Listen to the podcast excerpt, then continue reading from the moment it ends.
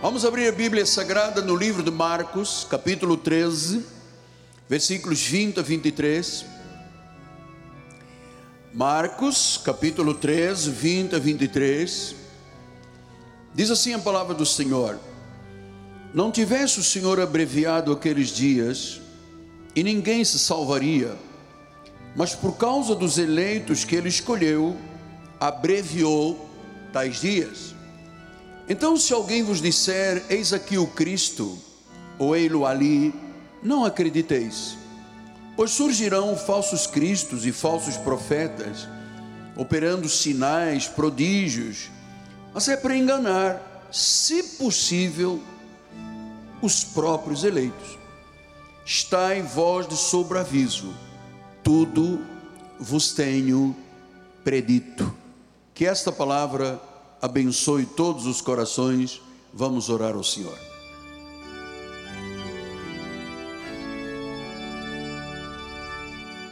Senhor Jesus Cristo, mais uma vez a minha gratidão. Muito obrigado.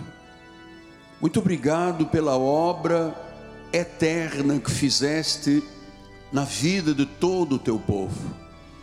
Tu te fizeste pecado, tu te fizeste injustiça, para que nós nos tornássemos justos e nos tornássemos sábios.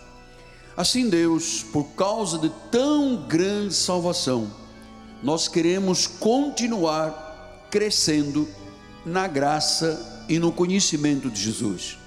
Que o Senhor hoje ilumine os olhos do coração de todos que ouvirem esta palavra, que eu recebi de ti e eu entrego ao teu povo esta palavra que são os pensamentos de Deus, esta palavra que é viva, que é eficaz, que é cortante, esta palavra que não volta vazia. Então, Senhor, usa-me.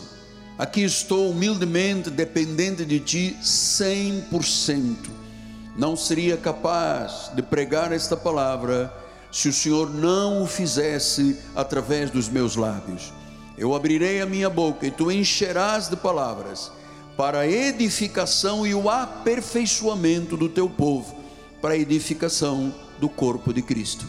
Assim, no nome de Jesus, recebemos por antecipação o fruto desta palavra, os benefícios desta palavra, em nome de Jesus, e todos digam comigo: Amém, Amém e Amém. Perfeito. Deus seja louvado. Meus amados irmãos, minha família,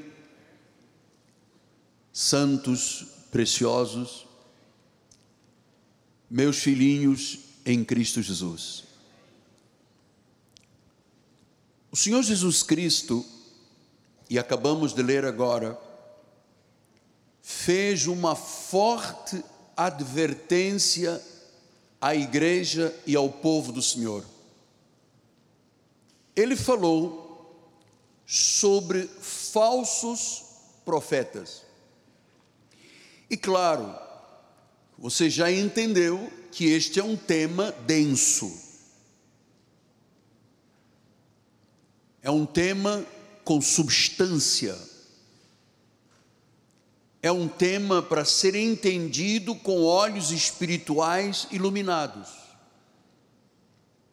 Não é leite, não vos darei de beber leite, ou a beber, eu vos darei alimento sólido. O alimento sólido tira a pessoa da criancice espiritual para uma vida adulta, espiritualmente, madura espiritual. Portanto, é uma advertência. E nós temos que estar atentos, porque ele disse: tudo isto vos foi predito. Você faz parte do ministério profético. Todas as situações da igreja já foram preditas pelo profeta. Então vamos entrar nesta densidade. No livro de Mateus, capítulo 7, versículos 15 a 20, diz assim: Acautelai-vos, Acautelai-vos, tende cautela, tendo cuidado, estai vigilantes, por causa dos falsos profetas, que se vos apresentam disfarçados de ovelhas. Olha como é que o diabo é astuto. Ele se transforma em anjo de luz, ele se disfarça numa ovelha.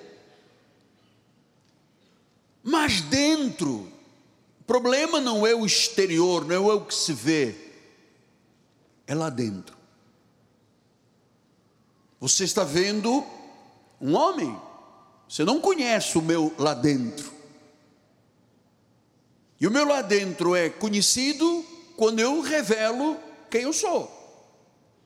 Então diz que existem falsos profetas que se apresentam disfarçados de ovelhas, têm um trejeito de ovelha, andam com uma Bíblia na axila igual a ovelha, inclinam a cabeça igual a ovelha, eles parecem todas as suas atitudes são muito parecidas com uma verdadeira ovelha. Mas dentro, diga dentro. Você sabe que a boca fala o que o coração está cheio. É pelo falar que se erra ou que se acerta. Às vezes, o muito falar, disse Jesus, é que vem o erro. Então, diz que por dentro, por dentro é na mente, é no coração, é nos sentimentos, é nos propósitos, é nos objetivos, que ele se disfarça de ovelha, mas lá dentro está um lobo roubador. Então é muito difícil você olhar para uma pessoa que está disfarçada de ovelha. Nos filmes de guerra, nós vemos os soldados camuflados, eles põem no capacete pedaços de ramos de árvores, a roupa parecida. Quando se olha de cima, não se consegue identificar, porque ele está o quê? Disfarçado, ele está camuflado. Mas este é o grande drama. Como é que é possível uma pessoa se disfarçar de ovelhas, às vezes até com pequenas atitudes de ovelha, mas dentro não é uma ovelha? Dentro é um lobo roubador. Depois ele continua dizendo: como é que se conhece um lobo roubador que está disfarçado de ovelha? Você sabe que às vezes estão até em cima dos altares. Diz que pelos frutos conhecereis. Você não consegue conhecer o coração de uma pessoa. Você não, conhece, não consegue conhecer a mente de uma pessoa. Às vezes o indivíduo vive 20, 30, 40 anos com uma parceira, com um parceiro, e chega uma hora e diz assim: Nós nem nos conhecemos, 30, 40 anos, porque o coração do homem às vezes é demasiadamente corrupto. Diz que pelos frutos nós conhecemos quem é que se disfarça de ovelha, mas dentro é um lobo roubador. Ele diz: colhem-se porventura uvas dos espinheiros ou figos dos abrolhos? Assim, toda árvore boa produz bons frutos. Porém, o disfarçado de ovelha, que dentro é um lobo roubador, é uma árvore má que produz maus frutos. Não pode, a árvore boa não pode produzir frutos maus. Quem é de Deus, quem é bom, não produz, não tem atitudes, não tem sentimentos, não tem posições más. Não pode. Quando você vira uma pessoa que diz que é crente, que tem atitudes más, que é rebelde, que é contra, que fala, que acusa, essa é uma árvore má que tem maus frutos. Mas uma árvore má pode dar frutos bons? Não. A árvore boa tem que produzir frutos bons, não pode produzir maus. Mas a árvore má produz frutos bons? Não. Uma pessoa falsa nunca produz bons frutos, porque a natureza está na natureza. Como é que se chama aquele bichinho que pica nas pessoas? Escorpião. Você conhece a história do escorpião? Todos conhecem, e eu vou dizer mais uma vez, porque todos conhecem, é bom lembrar. Diz que tinha um escorpião que queria passar um riacho e ele não sabe nadar. Encontrou um sapinho, uma rã, coachá, coachá, coachá. Ele disse: Pô, rã, você pode me dar uma carona, porque eu não sei nadar e eu preciso chegar ao outro lado. Ele disse: Pô, mas você não vai me picar? Não vai me matar? Ele disse: Não, pode estar descansado. Dá um jeitinho aí. Aí a ranzinha, coachá, coachá. O escorpião subiu. Ele nadou, nadou, chegou ao outro lado, deu um toque e o escorpião se voltou, estica as suas tenazes e e a ranzinha já à beira da morte, envenenada, diz: Mas os corpos, você me disse que você não ia me matar. Ele diz: Desculpa, é minha natureza.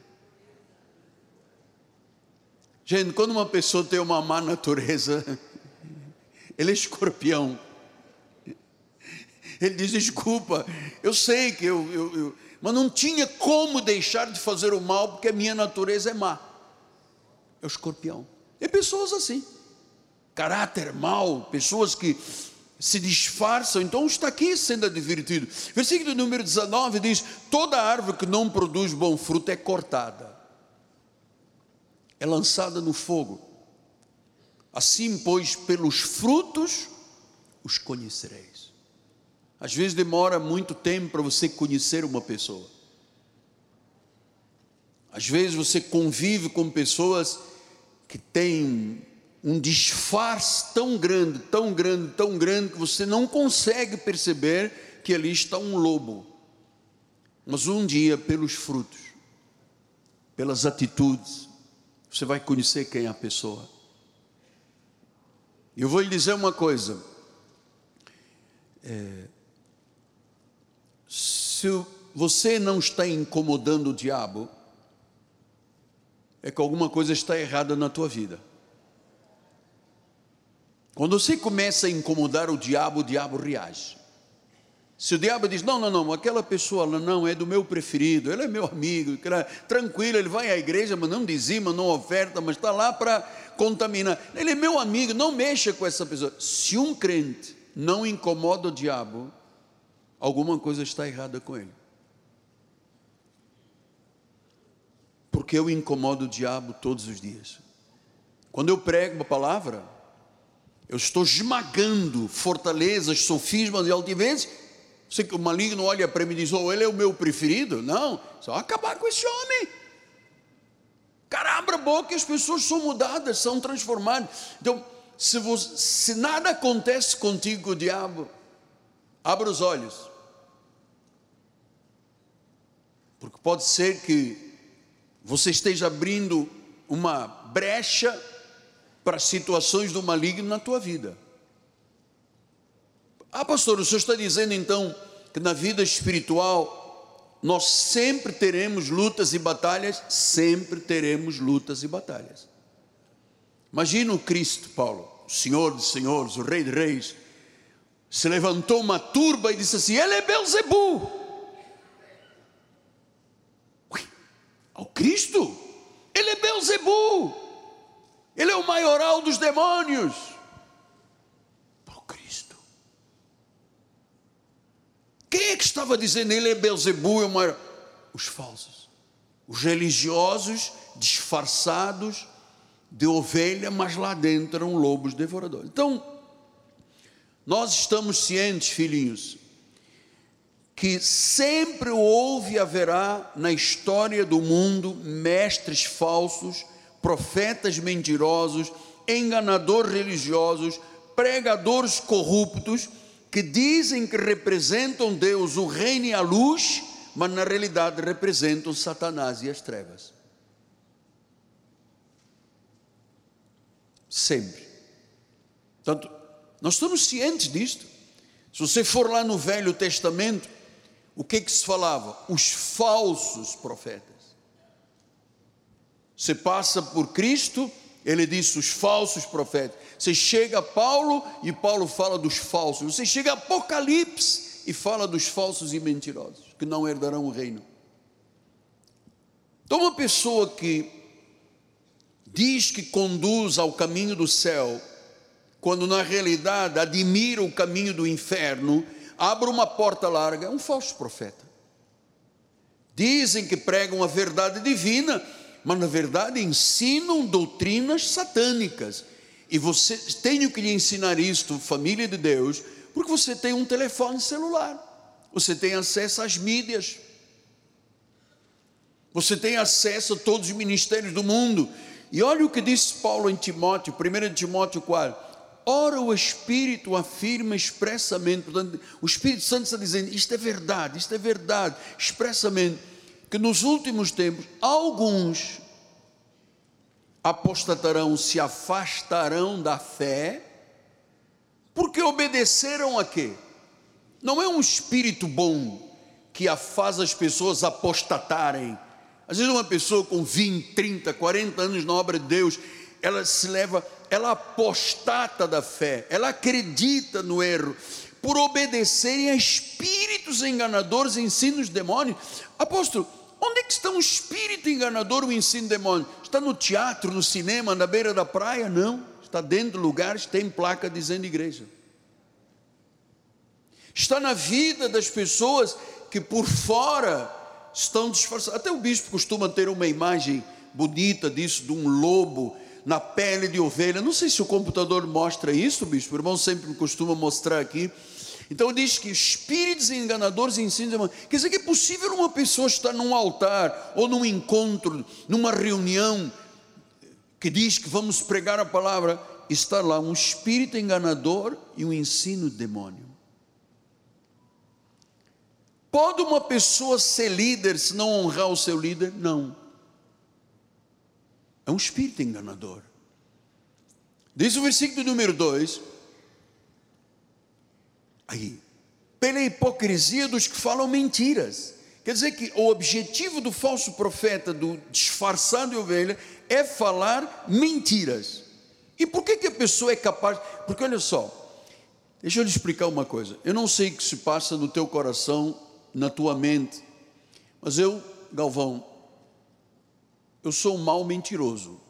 Eu não consigo mentir, se eu mentir, você vai apanhar na hora. Eu não, eu não sei, eu não tenho estrutura para mentir. Mas há pessoas que falam mentiras porque têm a mente, a consciência está cauterizada, está petrificada a consciência lhe diz: bom, mentindo ou não mentindo, roubando ou não roubando, falando para mim, ó, não estou nem aí. Isso é a consciência cauterizada. A hipocrisia que fala mentira. Então nós temos que estar muito atentos, porque a vida espiritual, nos, eh, nós nos deparamos com muitas surpresas. Rui Barbosa dizia de onde não se espera é porque não sai nada bom, né? Onde não se espera, não sai nada bom. E é verdade. Então, diz que falam mentira. Eu não sei como é que você, se você convive bem com o mentiroso, eu não consigo. O indivíduo pode até chegar perto de mim, cheirando a cigarra, bebida e tal, nós vamos dar um jeito, orar e Deus liberta. Mas o mentiroso não se liberta da mentira, porque o pai da mentira é o diabo. A arma de Satanás não é colocar uma mulher bonita, um homem bonito, para ver se a pessoa adultera. Não, é a mentira. A sedução da mentira. Então as escrituras advertem que Satanás é mentiroso e é o pai da mentira. João 8,44. Ele diz: Vós sois do diabo, que eu vosso pai, querer satisfazer lhe dizer, eu fui homicida desde o princípio. Jamais firmou na verdade, porque nele não há verdade. Quando ele profere uma mentira, fala do que lhe é próprio. É, é, é, é, é o bichinho que foi lá. Ah, desculpa, é minha natureza. Minha natureza é proferir mentira, é próprio. Por quê? Porque ele é mentiroso e pai da mentira. Então há pessoas que têm por natureza, é próprio da natureza delas. Ela não consegue deixar de fazer o mal, ela não consegue deixar de urdir. Diz o livro do Provérbio de Salomão que até na cama ele fica pensando como destruir outras pessoas. Puxa, a vida já é tão difícil. A vida espiritual é muito difícil. Manter essa disciplina, essa perseverança, vem reunião de oração, vem a terça-feira de estudo bíblico, vem a quarta-feira apostólico, vem o sábado de juventude, vem domingo de manhã, vem é tudo tão difícil, mas trazer uma pessoa à igreja é muito difícil. Às vezes o indivíduo, olha, nós recebemos aqui centenas de pedidos de oração todos os meses, centenas. O bispo Zé Carlos manda um, pelo WhatsApp a pessoa, vem à igreja, participe dos cultos. A pessoa diz: Olha, eu moro longe, eu não posso, estou doendo, dói a barriga, a cabeça aqui atrás, aqui dói, não dá. Um dia eu vou, quem sabe, se Deus criar uma. Então, trazer uma pessoa do mundo para dentro da igreja, para que ela receba a palavra, para que ela seja salva, é luta de gigante.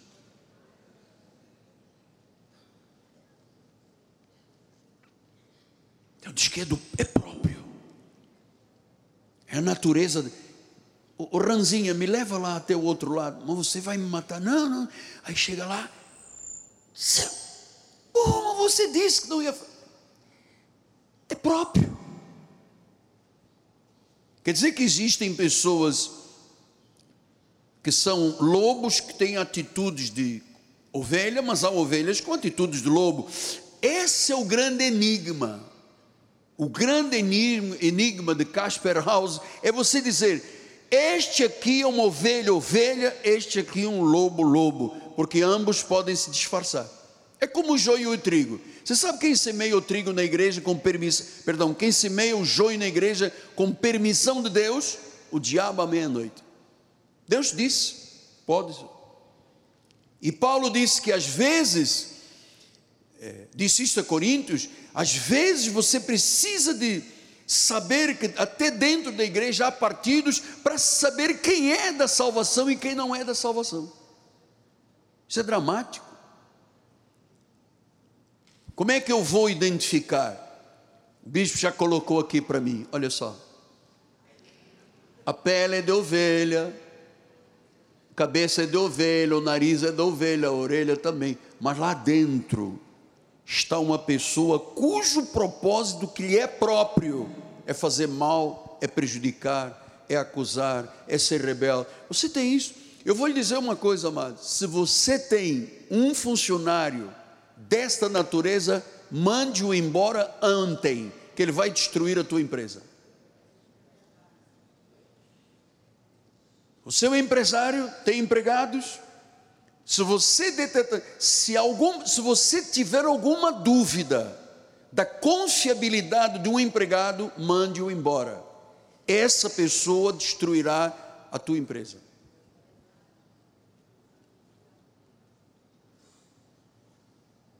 É ou não é verdade isto, compadre? É verdade. É verdade. Mas na igreja não se pode fazer isso, não. A igreja tem que esperar que seja Deus a lançar o machado, a raiz. Porque o ódio excita contendas. O amor não engaja ninguém. O ódio engaja. Então eu tenho muito isto aqui a flor da pele, porque Paulo disse isto em Romanos 5,12, ele diz assim: Assim como por um homem entrou o pecado do mundo e pelo pecado a morte, assim também a morte passou a todos os homens, todos pecaram. Então diz que um só homem, Adão, trouxe o pecado, porque Adão acreditou na mentira de Satanás. Você já conhece essa história, já é muito familiar. Eles estavam no jardim do Éden, felizes, não havia pecado, estavam nus, eles não sabiam que era nudez. A única coisa que Eva olhava e dizia: pô, é diferente de mim. Adão olhava para Eva e disse: somos diferentes.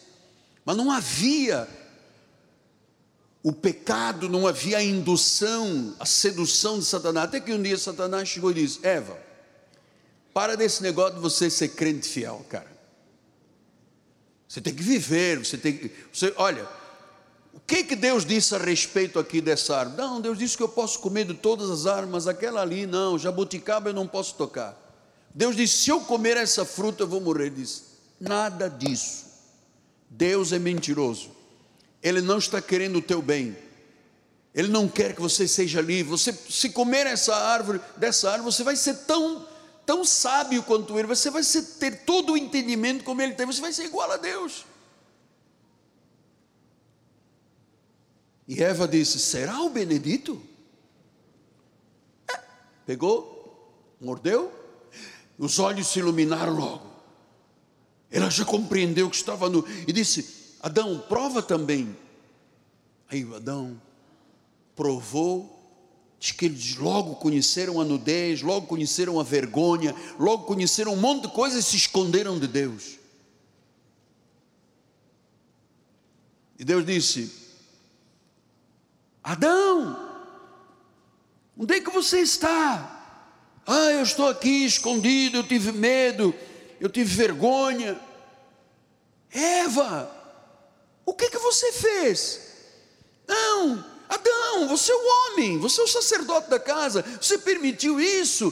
Não, foi essa mulher aí que você me deu. Eu estava bem sozinho, você me deu uma mulher, eu me casei, eu dormi um dia, quando acordei estava casado. É ela! E ele diz: Não, é ele. E então começa o sentimento de culpa, de acusação, a natureza corrupta do homem. Ali se corrompeu o homem. Veio o pecado e todos pecaram. Então, se alguém defende o que não é verdadeiro, se você vir uma pessoa defendendo o que não é verdade, você está perante uma pessoa falsa. Enganam as almas, muita gente vítima porque nós sempre vimos, e eu ao longo dos anos de ministério, sempre vi falsos pregadores, mentirosos, enganadores. Isaías disse isso, olha lá em Isaías sim. Ai dos que ao mal chamam bem, ai dos, ai dos que ao mal chamam bem e ao bem mal, que fazem da escuridade luz e da luz escuridade, põem o amargo por doce e doce por amargo Ai dos sábios aos seus próprios olhos e prudentes em seu próprio conceito. Ai dos que são heróis para beber vinho e valentes para misturar bebida forte, os quais, por suborno, justificam o perverso e ao justo negam a justiça. O Senhor disse: estava tudo predito.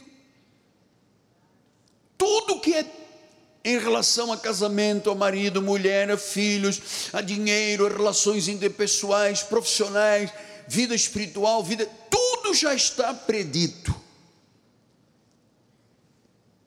Mas há situações, conforme disse Jeremias 6,14, curam superficialmente a ferida do meu povo, dizendo paz, paz, quando não há paz.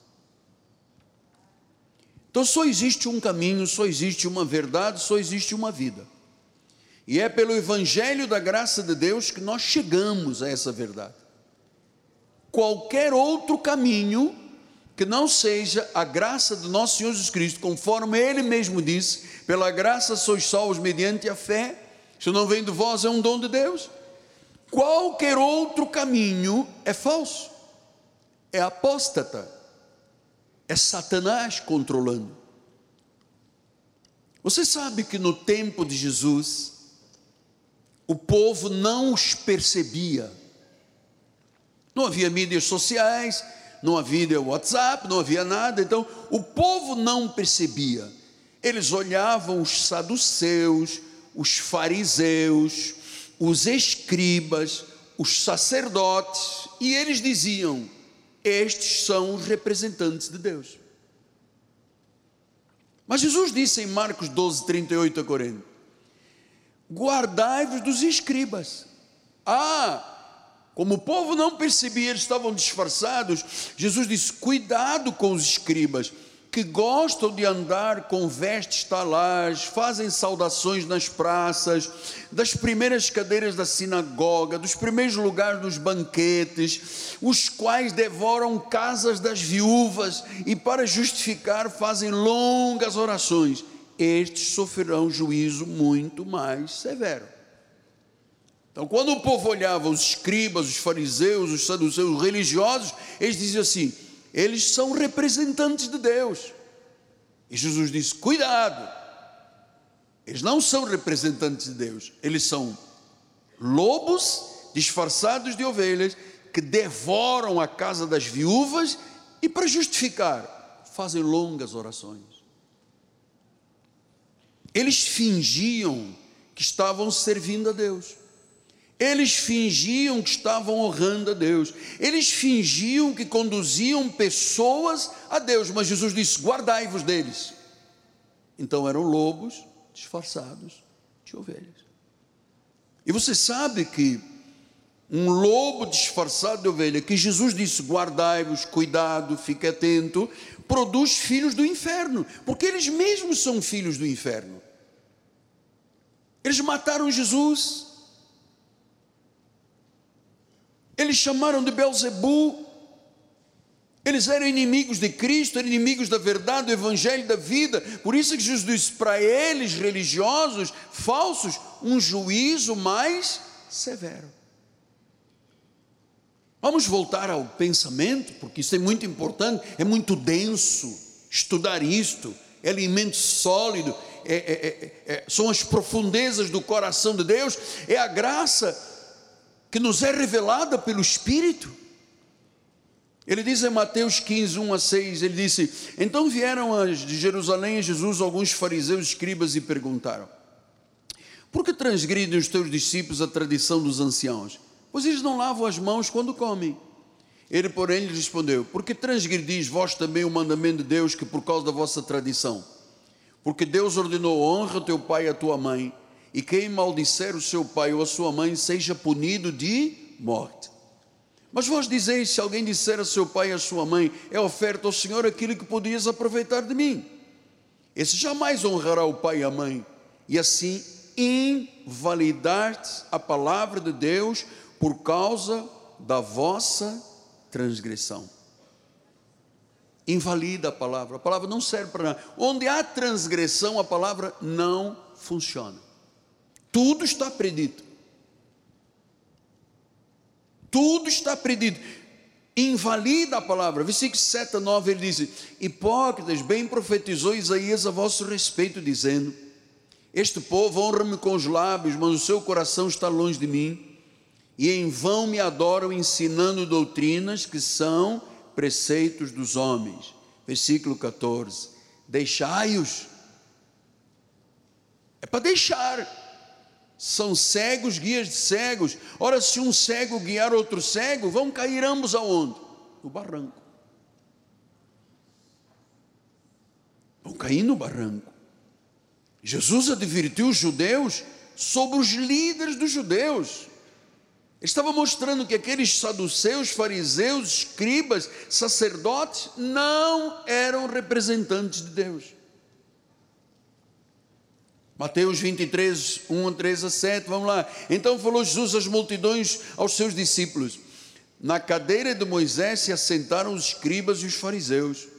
Fazei e guardai, pois tudo quanto eles disserem. Porém, não os imiteis nas suas obras, porque dizem e não fazem atam fardos pesados, difíceis de carregar, jejum, vigília, no monte, sacrifício, pagam o preço, põem nos ombros dos homens fardos pesados, entretanto, eles mesmos nem com o dedo querem movê-los.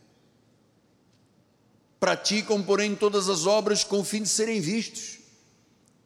Olha para mim, eu sou o rei da cocada preta.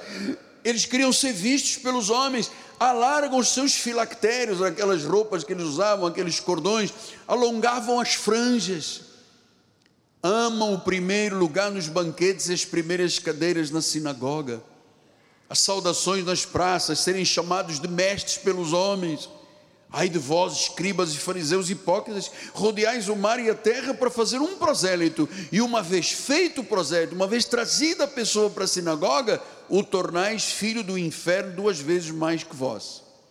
Eu estava dizendo, os escribas e os fariseus são filhos do inferno. Versículo número 15: serpentes. Ah, apóstolo, quem disse isso foi Jesus? Foi embora da igreja. Você sabe que no passado, eu já disse isso muitas vezes, na reforma, quando as pessoas ouviam uma mensagem que às vezes frustra o coração da pessoa, a pessoa dizia assim: Eu vou mudar de vida, eu vou seguir o profeta da igreja, eu vou seguir a vontade dele. Hoje não se faz assim. Ah, ele me frustrou, não gostei do que ele disse. Muda de igreja. Serpentes, raça de víbora, como é que você escapa da condenação do inferno? Então, existem pessoas que levam pessoas ao erro. Só que esses erros são cometidos, a admissibilidade do erro já é conhecida. Jesus diz: tudo vos foi predito, está tudo escrito. Mas como é que pessoas que caem porque são lobos que se disfarçam de ovelha e induzem e seduzem? Eu já lhe disse aqui muitas vezes. Eu fui muito seduzido para aceitar negócios escusos e escuros. Eu podia ser hoje um multimilionário, como alguns são. Só que o diabo não consegue me seduzir. Nunca conseguiu. Eu sou um incomodador do inferno. Por isso eu vivo no meio de uma guerra sangrenta todos os dias. Porque eu não me baixo, eu não me deixo seduzir, eu não aceito propostas eu não me deixo levar, eu não negocio valores espirituais, nunca negociei. Nós, há muitos anos atrás, tínhamos uma senhora que era do governo do estado, do Rio, muito conhecida na, na cidade, uma pessoa muito. A, a, é, ela era, desculpa, eu vou usar uma expressão bíblica, ela era muito bajulada Todo mundo, onde chegava aquela senhora, todo mundo, oh, não era sucesso, era, oh, a irmã tal. E ela veio para a nossa igreja. Gostou de mim, me viu na televisão, viu que eu era um homem de caráter, que não me vendia, não me curvava, era sim, sim, não, não. Ela disse: Este homem me serve. Saiu da igreja dela, veio para a nossa igreja, e um dia ela me disse: eh, Quando é que o senhor me vai deixar sentar na cadeira do altar? Eu disse, irmãzinha da, da caridade, nunca. Quer dizer que eu estou aqui, eu sou fulano de tal, eu não vou me sentar na cadeira do apóstolo da igreja para ficar do seu lado. Eu disse, não, eu tenho mulher, não preciso de mais ninguém do meu lado, não. Não, mas na outra igreja eu me sentava e a esposa do pastor me trazia café no altar. Eu disse, aqui só tem cappuccino, minha amada. Não vai sentar no altar porque era uma pessoa que queria ser adorada, queria ser reconhecida, queria ter justiça própria. E ela disse, mas na outra, eu disse, então a outra está te esperando, amado. Aqui não tem negócio. Eu não vou pedir à minha mulher, sirva um cafezinho, irmãzinha, toma um cafezinho na hora do culto, porque nós estamos muito admirados com o seu dízimo. Não. Eu não, eu não trato a pessoa pobre diferente de quem é de classe média ou rica. O meu propósito é o mesmo. Eu, não, eu sou imparcial. O carinho que eu tenho com uma pessoa necessitada é o mesmo carinho que eu tenho com uma pessoa rica. Eu não faço a de pessoas. Então, eu sei que isto tem que ser ensinado porque quando Jesus disse no versículo 30, serpente, raça de víbora, estava falando com gente religiosa. Ele não diz, meu irmãozinho, eu te perdoo, vai à vida e tal, vamos nos encontrar depois. Amado, ele chamou de serpentes e raça de víboras. Ele podia ter dito, em vez de serpente, disse, oh minhoca. E a pessoa, ah, minhoca não é tão grave quanto serpente. Em vez de dizer víbora, disse, é, é, como é que chama aquele negócio que parece um jacarezinho que anda nas paredes? Salsicha? Hã? Lagartixa. Diz, oh, minhocas, lagartixas. Ele não disse minhoca, lagartixa. Ele diz: serpente, raça de víbora, você não vai escapar da condenação do inferno. Por quê? Porque eles estavam fazendo mal ao povo, estavam devorando a casa das viúvas, eles se fingiam de adoradores de Deus, mas lá dentro estava um coração infernal. Hoje, as pessoas costumam dizer: Não, Deus me deu uma visão, Deus me falou. Amado, eu vou lhe dizer uma coisa eu demoro às vezes um mês, dois, para entender a voz de Deus. Hoje em dia você vê qualquer pessoa, oi, Deus me deu um novo caminho, tem uma visão, eu tenho uma visão. Só que eu não quero ir sozinho para o inferno, eu vou arrastar outros para a minha visão. E tem muita gente caindo nisto em todas as igrejas. Porque muitos lugares chamados igrejas têm também serpentes e víboras. E isto não fui eu que disse, foi Jesus que disse. Então eu tenho que estar atento. A nossa vida não pode correr riscos. Não posso acreditar numa pessoa, em hipótese alguma, cujo coração está escondido numa pele de ovelha, mas o coração é mau. Por isso Paulo disse, olha só, Paulo disse em Colossenses 2:8, cuidado essa palavra original grega é blepo. Cuidado que ninguém vos venha enredar com filosofia, com vãs sutilezas, com a tradição dos homens, conforme os rudimentos do mundo, mas não segundo Cristo. Quer dizer que se houver uma coisa que não é segundo Cristo, enreda a pessoa.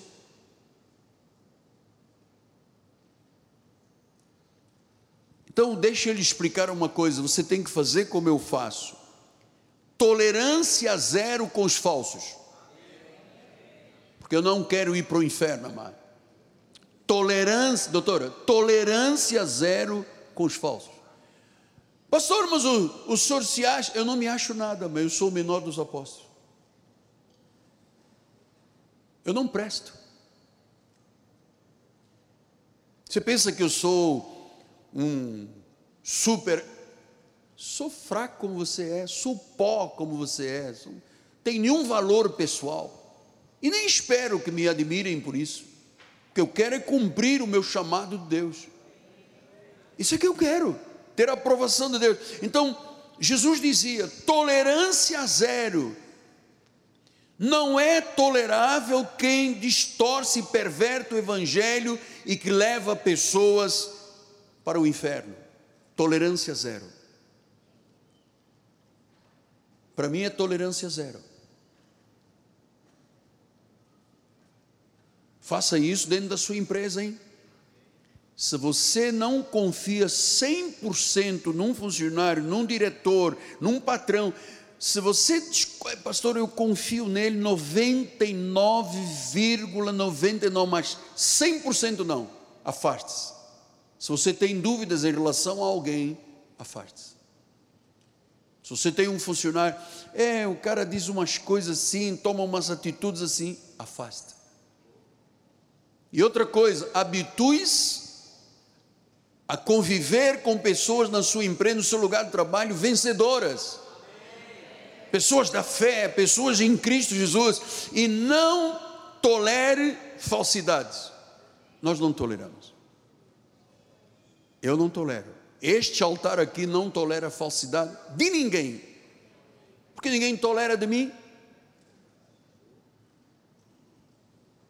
Eu estou lhe ensinando, abrindo os seus olhos, porque às vezes você convive com uma pessoa que você diz, ah, eu ponho a mão no fogo, ah, não, eu ponho a mão na água quente, não, eu não ponho um dedo. Ah, quando você tem desconfiança de uma pessoa, amado, até pode ser no casamento. Se o teu marido ou tua esposa escondem uma senha, atenção, tem alguma coisa equivocada. Nós temos na nossa casa uma senha para todo mundo. Os telefones são entregues. Eu não mexo no telefone da minha esposa, ela de vez em quando dá uma catadazinha no meu telefone para defender o patrimônio, mas né, bem?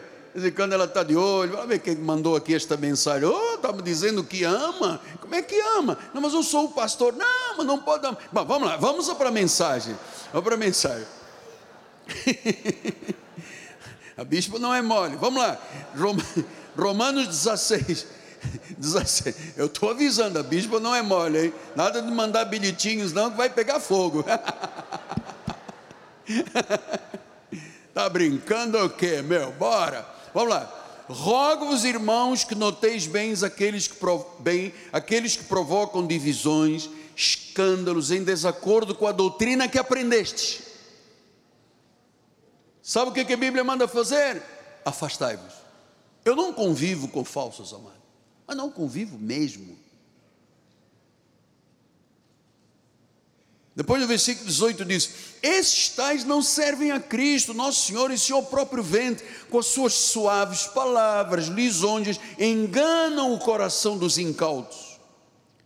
Pois a vossa obediência é conhecida por todos, por isso me alegra a vosso respeito, e quero que sejais sábios para o bem e simples para o mal. E o Deus da paz em breve esmagará debaixo dos vossos pés a Satanás graça do nosso Senhor seja convosco. Se afastai-vos. Segundo de João 7 a 11 disse, porque muitos enganadores têm saído pelo mundo afora, os quais não confessam Jesus Cristo vindo em carne, se é o enganador e é o anticristo. Acautelai-vos. Já viu quantas vezes ele disse: cuidado, acautelai-vos, atenção, blepo, olha. Isso tudo foi predito. As pessoas caem porque querem, porque gostam, porque é natureza delas. Por que, que há pessoas que resistem ao álcool? Veio uma possibilidade de beber um John Walker com 28 anos. Ele diz: Não vou, não quero, a minha vida não tem parte. Ponto. Por que, que há pessoas que são capazes, diante de um crack, de um LSD, de um machiste, dizer não? Porque é o caráter. Por que, que há outros que agarram logo e fumam e cheiram? Porque é a natureza.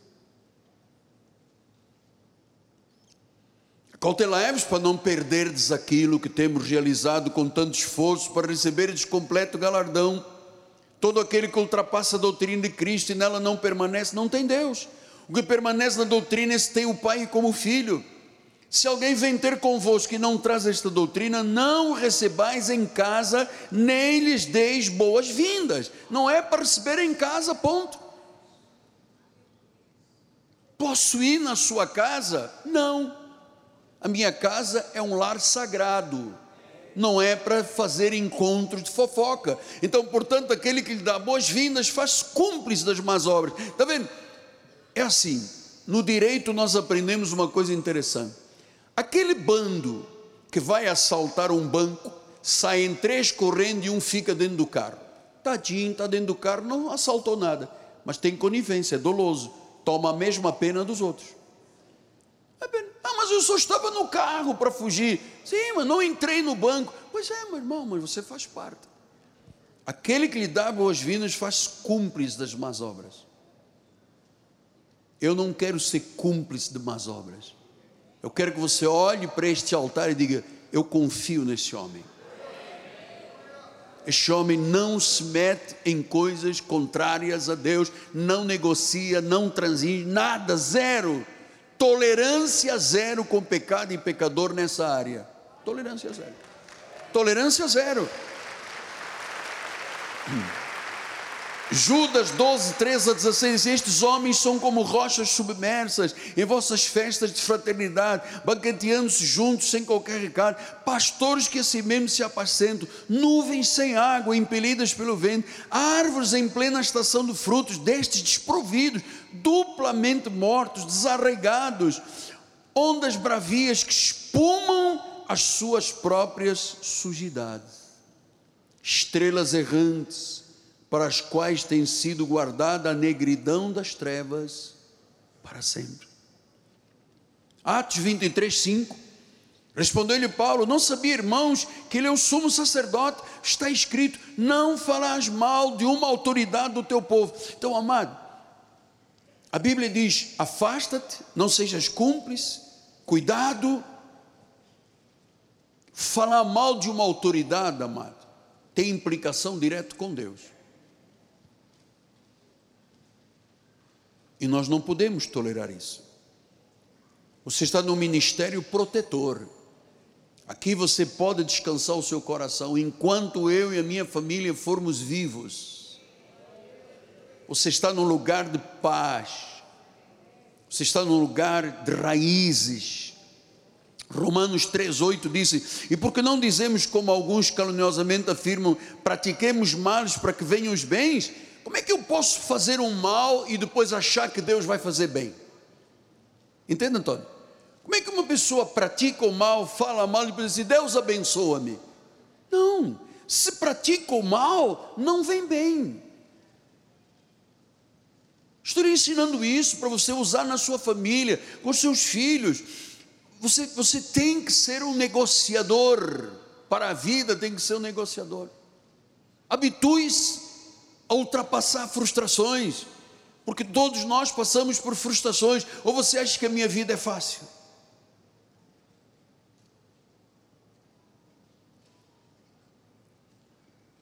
Lobos com pele de cordeiro, ovelhas por fora, mas por dentro são lobos, são fraudes espirituais, túmulos caiados por fora. Quem disse isso foi Jesus. Segundo de Coríntios 13, 8 diz: Porque nada podemos contra a verdade, senão em favor da própria verdade. Eu não posso praticar um mal e achar que Deus vai fazer bem como resposta. Eu desviei o imposto. E depois eu vou dizer assim: Senhor, eu não paguei o imposto. Então livra-me da Receita Federal.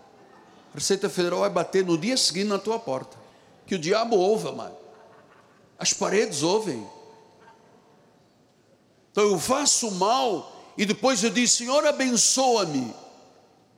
Eu, não, eu sei que eu não posso casar com uma pessoa das trevas, mas eu vou arriscar. É uma pessoa boa. No fundo, no fundo, os crentes são todos iguais.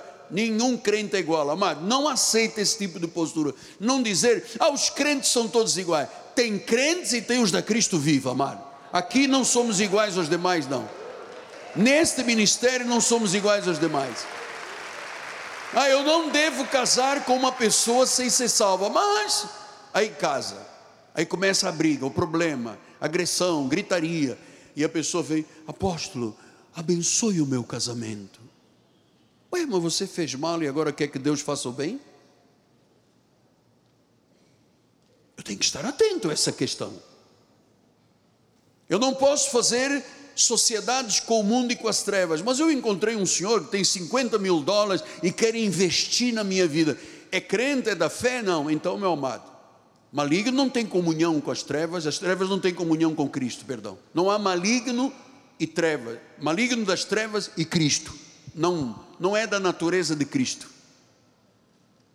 Então eu vou dizer, muito obrigado pelos 50 mil dólares, mas eu vou esperar no meu Deus. Um negócio lícito.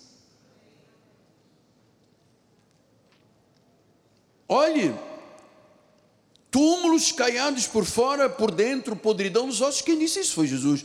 Olhe, por exemplo, a igreja romana. A igreja romana é uma igreja vazia, espiritual, cheia de símbolos, imagens, ídolos, ritos, cerimônias, mas nada lá tem vida. Insultam a Cristo quando dizem que Maria é a corredentora. Olha o que diz, vamos voltar lá em Marcos, que daqui segunda vez os quais devoram casas das viúvas para justificar, fazem orações. O juiz é mais severo. O Senhor está repetindo essa palavra. Hoje você é atacado nas rádios, nas televisões, nas mídias, promessas falsas,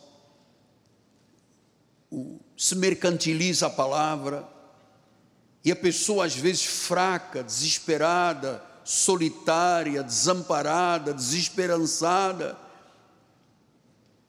vai em busca pela religião que leva ao caminho da perdição. Colossenses 3:25 diz isso: Aquele que faz a injustiça receberá em troco a injustiça feita. Não há exceção de pessoas. Se eu, como anjo da igreja, praticar uma injustiça, o troco da injustiça chegará à minha vida, porque Deus não faz exceção de pessoas. Deus não tem um queridinho. Nós somos todos amados filhos. Ele não tem um que diz assim, não, mas este aqui é o meu preferido. Não tem. Você está participando de uma igreja de verdade, uma linda história de Deus. Ensinamos você aqui a verdade do Cristo ressuscitado, o único evangelho que dá vida. Aqui você se torna um vencedor, um campeão, não uma vítima. 1 Coríntios 9, 24 a 27 disse: Não sabeis vós que os que correm no estádio, todos na verdade correm, mas um só leva o prêmio? Correi de tal maneira, amado, não deixe a sua vida ser um laboratório na mão dos outros. Já pensou com 60, 70 anos, ainda se expõe aos erros? Não faça isto. Tua vida, você não sabe quantos anos você vai viver. Pode viver um ano, um mês, um dia, mas pode viver 20, 30 anos. Eles correm de tal maneira para alcançar. Versículo número 25: Todo atleta em tudo se domina. Aqueles para alcançar uma coroa corruptível, nós, porém, uma incorruptível. Assim corro também, não sem uma meta. Luto não como golpes desferidos no ar, mas esmurro o meu corpo, reduzo a escravidão, para que, tendo eu pregado a outros, não venha eu mesmo a ser desqualificado. Amado, você não sabe o que este versículo está no meu coração. Porque eu venho pregando há muitos anos. E eu não quero ser desqualificado por Deus. Eu não quero ser um vaso que abra a boca e não acontece nada. Eu quero ser um vaso de honra. Não seja desqualificado. Quer dizer que há pessoas que às vezes correm, correm, correm, correm e são desqualificadas. A vitória é o nosso objetivo neste ministério.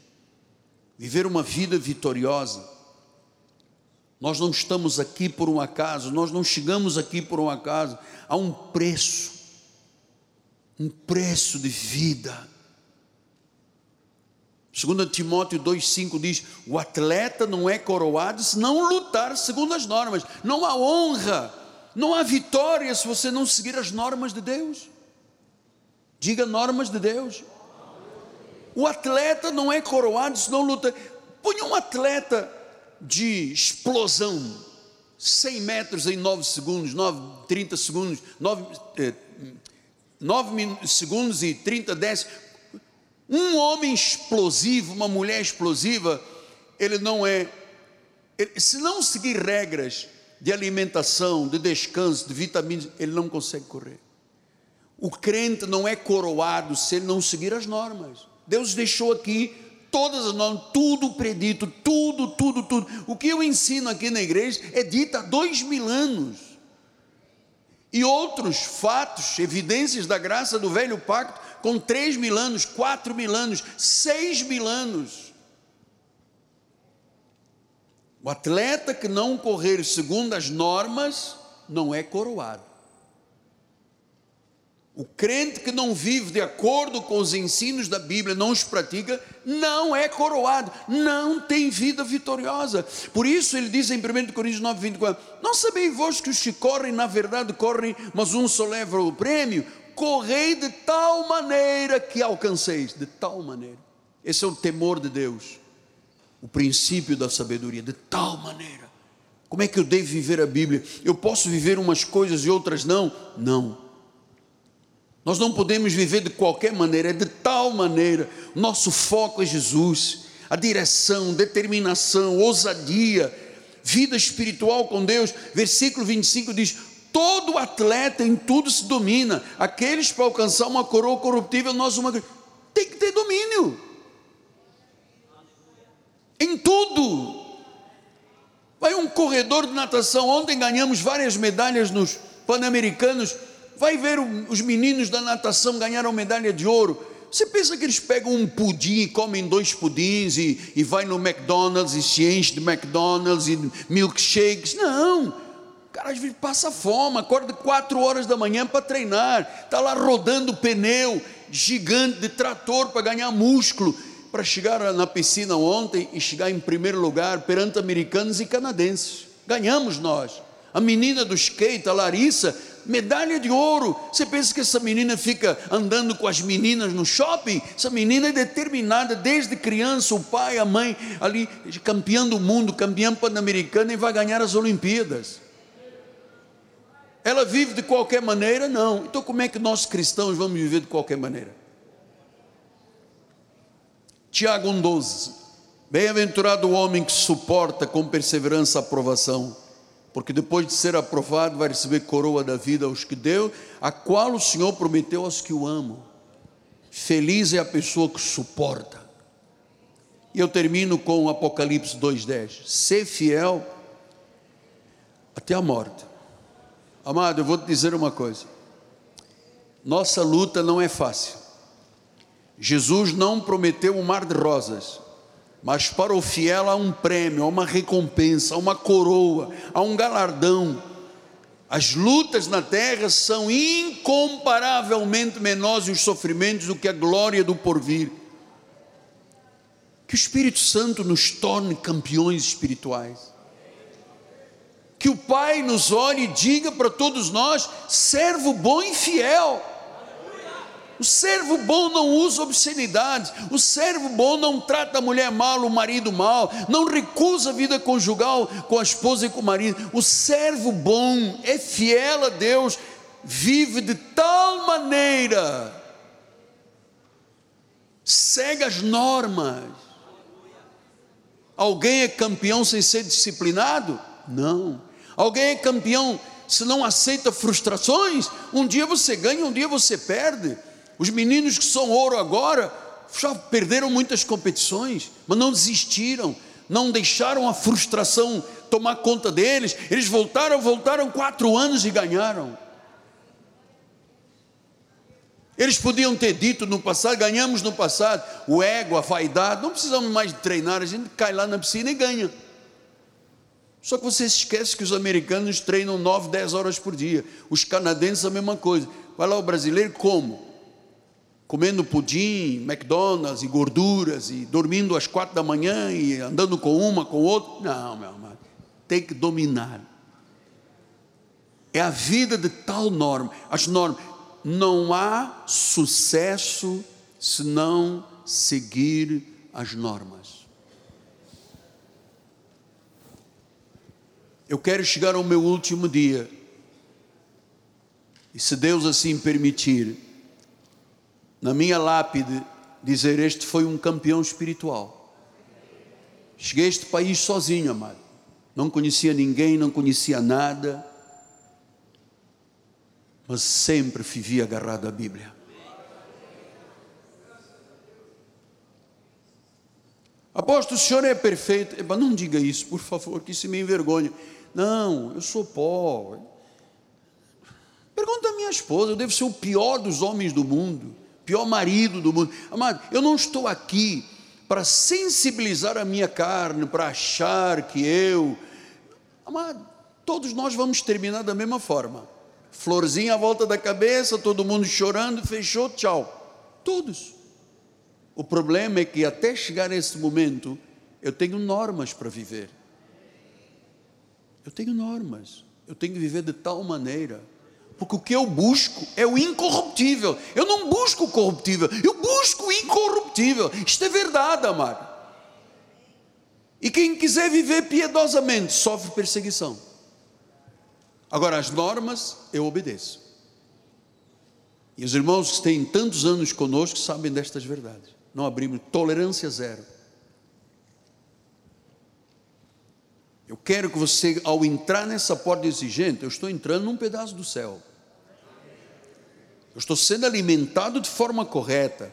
Eu estou aprendendo valores que transformam o meu caráter. Porque, na realidade, a igreja Cristo vive é uma igreja transformadora de caráteres.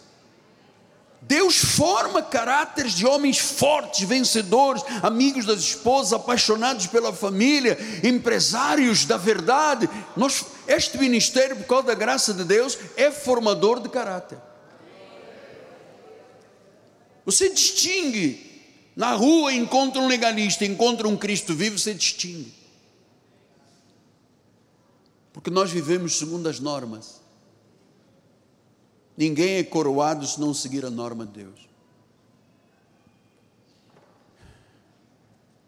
Ninguém. Então eu queria terminar dizendo às famílias: vocês aprenderam e ainda vão continuar aprendendo até a próxima semana sobre detalhes que são importantes para o bem-estar da família. Os pais negociando com os filhos e dizendo: meu filho, não adianta você seguir esse caminho, não adianta. Se há feridas, vamos restaurar relações feridas, amado. Atitudes de uma família vencedora, vamos batalhar, vamos lá, vamos, vamos construindo. Nós temos um resto de vida, quantos anos? Não faço ideia. Nenhum dia havia ainda quando todos deles já tinham sido escritos no livro da vida. Agora, a mim e eu quero que isso seja é, formalizado para o mundo inteiro. Eu não tenho preço. Não tenho preço. Aqui na frente eu recebi uma proposta de dinheiro do Brasil, o que eu quisesse. Eu disse: não. Pastor, mas depois o senhor fica contando aí as notinhas para pagar. Paciência, foi Deus que quis assim. Estou esperando Deus dar mais e os recursos vão chegar, como sempre chegaram. Mas eu não vou, eu não vou macular o nome do meu Senhor. Eu não quero que a minha mulher, os meus filhos olhem para mim e dizem, ele aceitou. Eu não aceito. E eu quero que você que tem filhos jovens, crianças, bebês aqui dentro da igreja, estão passando pelo processo do bebê, do berçário, da escolinha, dos adolescentes, da juventude. Eu quero que você saiba que esta é a minha posição e a nossa posição. A nossa família vive isto. Você está no lugar de paz. Você está no lugar de verdade. O dia que eu transigisse alguma coisa, eu diria: gente, eu transigi entrego a minha Bíblia e vou-me embora. Eu não posso dizer nem quantos anos eu tenho de ministério, né? O Omar está lá em cima, já vai dizer, dedurou. Mas é muito interessante. Tantos anos. Onde está outro ministério com longevidade do nosso?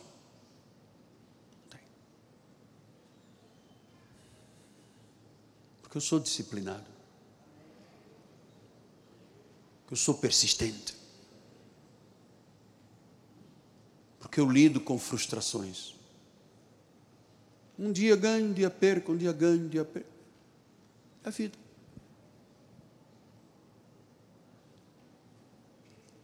Mas esse foco aqui, eu termino, porque já é quase meio-dia, olhando firmemente para o autor e o consumador da nossa fé, Jesus.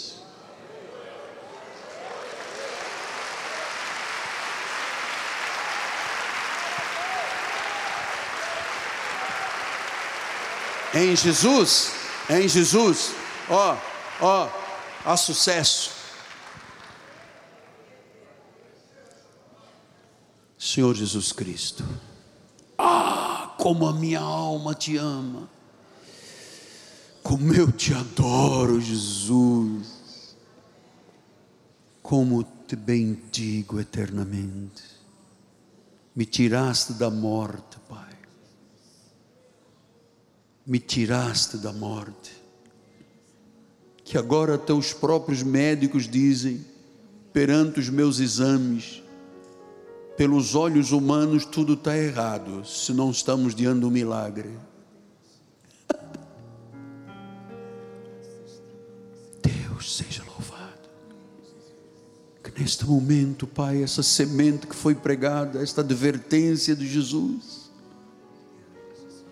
comece a germinar, comece a dar frutos, vidas transformadas, vidas regeneradas, homens que se levantam hoje dizendo: esposa, vamos vencer tudo, esposas que dizem: marido, vamos batalhar pela vida, vamos conquistar, vamos avançar, filhos unidos aos pais. famílias que exaltam, que glorificam o Rei Jesus. Toda honra, todo louvor, toda glória, toda magnificência. Toda magnificência, a grandeza vem de Deus. O que temos veio das tuas mãos. O que somos, o que temos veio de ti. Por isso nós te devolvemos nossos dízimos e ofertas de amor, porque estamos gratos pela honraria que o Senhor nos deu de sermos cooperadores do reino. Que glória! Que glória! Que bênção! Que luz! Que Deus ilumine a cada dia nossos passos com a Sua palavra, porque Ele é lâmpada para os pés, é luz para o caminho. Aleluia. Aleluia. Glórias. Glórias. Aleluia. Santo, santo, santo. Santo, santo, santo. Santo, santo, santo. Santo é o Senhor. Santo é o Senhor.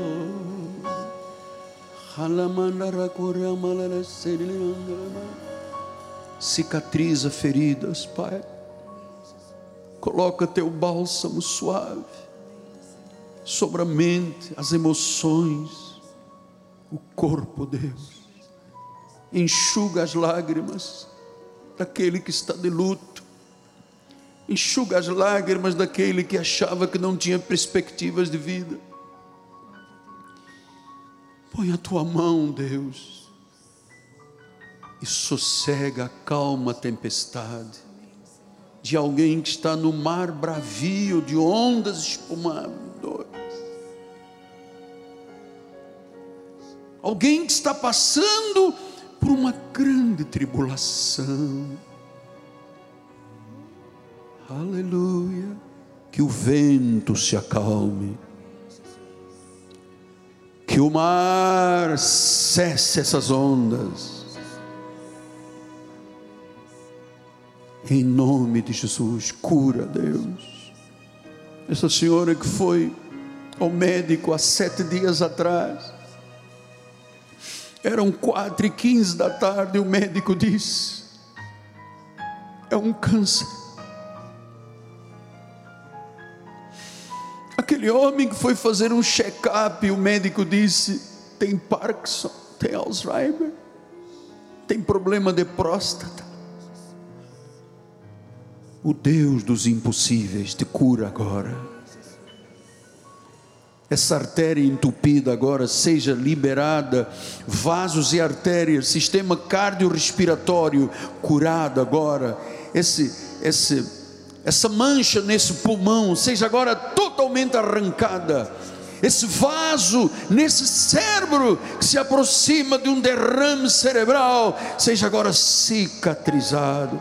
Esse pâncreas que deixou de funcionar, essa insulina, esse diabetes, saia dessa normalidade essa luta contra a obesidade, essa doença recidiva, inflamatória, que você vença em nome de Jesus.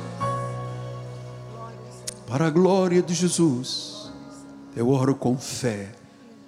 E a igreja diga: Amém, Amém e Amém. É para Ele Vamos ficar de pé. A bispa vai dar a bênção final. Glória, Senhor.